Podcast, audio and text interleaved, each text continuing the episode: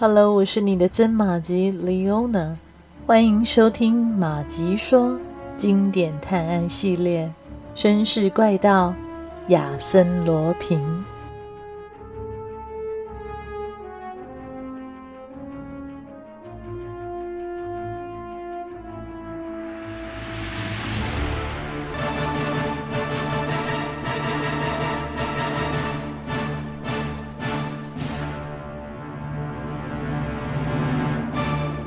亚森·罗平就是这么一位天才级的人物，他的出现总能让人们感到震惊和激动，尤其是那些有钱人们，他们非常的关注亚森·罗平的动向。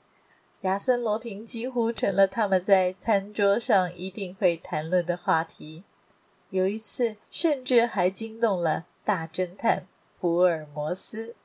事情是这样的。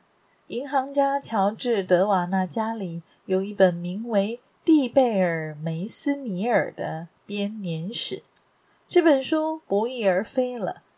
书上记载着蒂贝尔·梅斯尼尔城堡的俯瞰图、建筑平面图以及地道走向图。人们自然会把这样的事情跟亚森·罗平联想起来。除了他，还有谁能做到呢？为了保险起见，银行家请来了大名鼎鼎的侦探福尔摩斯，并且在之前的一个大型家庭宴会上向众人宣布了这个消息。哎呀，这真是个不幸的消息啊！不过这种小事也不用劳驾神探吧？画家维尔蒙说：“维尔蒙是一个知名的画家。”德瓦纳不久前才透过表兄跟他认识，两人一见如故，往来密切。维尔蒙与传说中的亚森·罗平相貌极为相似，因此德瓦纳常常和他开玩笑，问他什么时候要来自己的家里搞一次大洗劫。而此时见维尔蒙对书失窃的事很有兴趣，德瓦纳也就滔滔不绝地说起来。不过还有件事更严重，国立图书馆里面收藏的编年史副本也被偷走了。这两本书对地道的描述细节有一点不同啊。不过我知道，只要仔细对照两本书，就能画出地道的确切走向。而地道的其中一个出口就在这大厅内啊，在大厅内，是啊。图上指出地道的那头通向一个叫梯居的地方，大概是指纪尧姆塔楼吧。德瓦纳点上一根雪茄，继续说道：“塔楼四面环水，只以一座桥与城堡相通，因此地道必定是在旧有的护城河下面。根据图书馆记载的比例。”出口有可能在地板、天花板和这几面墙之间。哎呀，说实话，我实在也不忍心拆掉它们了。这时候，另一位友人开口了：“哦，德瓦拉先生，我想起了两句话。亨利四世和路易十六国王在他们的典籍里面有记载了这个秘密的一些句子啊，不过都是一些、莫名其妙的句子。”我想这些莫名其妙的句子中间，或许，呃，是有藏什么谜底吧。德瓦纳接过友人的话说：“没错，没错，在阿尔克战役的前夕，亨利四世呢，在这座城堡里吃过晚饭后，公爵就把诺曼第最漂亮的女人透过这个地道送到国王的身边。”并且把家族的秘密泄露给国王知道。后来，国王身边的近臣就把这件事写进了《王家经国大略》，并且附上了几句莫名其妙的话，比如说是“斧头在空中盘旋，空气在颤动，但是翅膀张开了，一直走向上帝”。这什么意思啊？哎，我还没讲完呢。还有还有，路易十六曾经在一七八四年的时候驾临了蒂贝尔梅斯尼尔，人们后来也在罗浮宫找到国王亲笔书写的字样，上面写着“蒂贝尔梅斯尼尔二之六之十二”。听到这里，画家维尔蒙哈哈大笑的站了起来，他把手搭在德瓦纳的肩上，说道：“您把那两本书里所缺少的，但却最重要的资料都说出来了，我应该向您表达十二万分的感谢。”哦，您的意思是，斧头开始盘旋，翅膀张开。二乘六等于一十二，这线索已经够多了。呵呵，那您可得好好把握时间啊！德瓦纳笑了起来，他觉得维尔蒙真是太风趣了。放心，放心，我一秒钟也不会耽误的啊！我得赶在福尔摩斯到来之前，把您这里给偷个精光啊！哈，德瓦纳开心地笑着。哎呀！这我要去迪耶普见几位朋友啊，呃，顺道载您一程怎么样？客人们陆续离去了，一辆汽车载着德瓦纳和维尔蒙开上了前往迪耶普的公路。维尔蒙在游乐场门口下车，德瓦纳则直接去了火车站。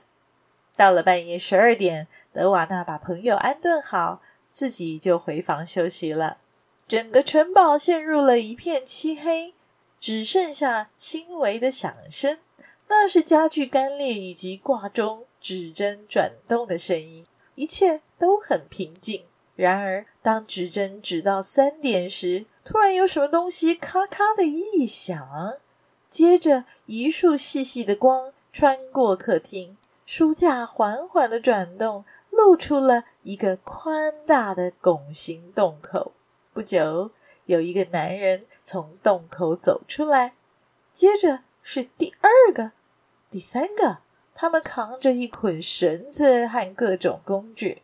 好了好了，让兄弟们都进来吧。第一个进来的人吩咐道。没过多久，洞口里陆续钻出了八个年轻男子，个个体壮如牛。其中有一个小声的问道：“啊，老板。”现在就开始搬吗？当然，第一个进来的人很肯定的回答：“亚森·罗宾说过的事，就一定要做到的。”就这样，城堡客厅内的东西在四十分钟内全部被清扫而空，包括了六把扶手椅、六把路易十五式的座椅、几块奥比松挂毯，还有很多座烛台。两幅弗拉戈纳尔的画，一幅纳迪耶的作品，还有一些雕像，全部被移动到了停在外面的卡车上。干活的人走了，剩下亚森·罗平一个人留在屋里。他必须要清除刚才搬东西时留下的痕迹。一切收拾妥当后，亚森·罗平走进了连接塔楼和城堡的长廊。这里有一个玻璃柜，里头收藏了很多的珍宝。亚森·罗平三两下便把这些价值不菲的东西装进自己随身带来的袋子里。但他突然似乎听到一阵轻微的响动。亚森·罗平停下手中正在做的事，侧耳细听，凝神思考。对了，他忘了一件事。长廊尽头有一座内梯，通往一套房间。那里原本是无人居住的，但今晚德瓦纳家里来了客人。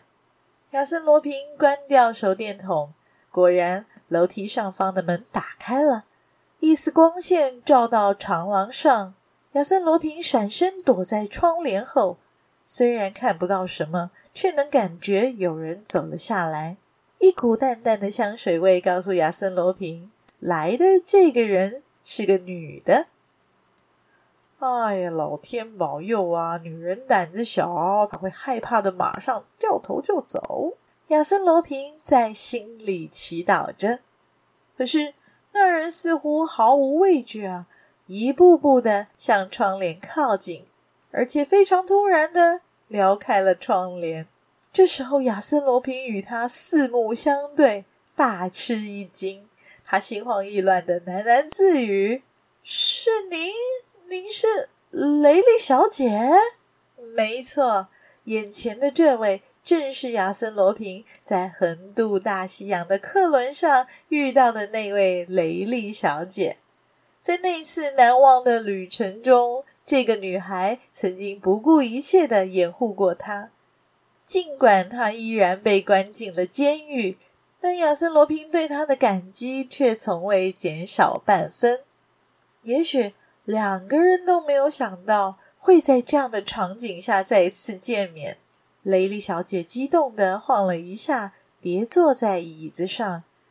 亚森·罗平站在那儿极不自在，就像一个被人当场抓住的小偷一样。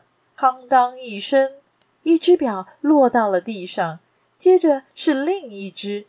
亚森·罗平刚才塞进背包里的东西接二连三地落下，神情尴尬的亚森·罗平狠下心，干脆把所有的东西全掏了出来。这时候，他似乎轻松了一些，向雷利小姐走近了一步。雷利小姐往后一退，就好像在躲避瘟神一样。接着，她忽然站了起来，惊恐地冲进客厅。亚森·罗平跟了进去，见到雷利小姐站在那儿发抖，傻傻的盯着空空如也的大厅。呃，我我呃，亚森·罗平结结巴巴地说：“呃，明天，明天下午三点我就会物归原主了，所有的东西都会全部送回来。”雷利小姐默不作声，亚森·罗平感到一丝的不安。但他不敢再多说什么，悄悄的准备离开。雷利小姐突然低声的叫道：“有人！脚步声！什么？我什么也没听见。”亚森·罗平惊讶的盯着她：“我什么也没听见，还在想什么？快快逃！我为什么？我求求你，你快走！”说完，雷利小姐就冲到长廊上，侧耳倾听。没有人，也许刚才的声音是来自外面吧。他等了一会儿，又听了一下，总算放心的往回走。这时，亚森·罗平已经不见了。感谢您的收听，我是曾马吉，绅士怪盗亚森·罗平，我们下集再续。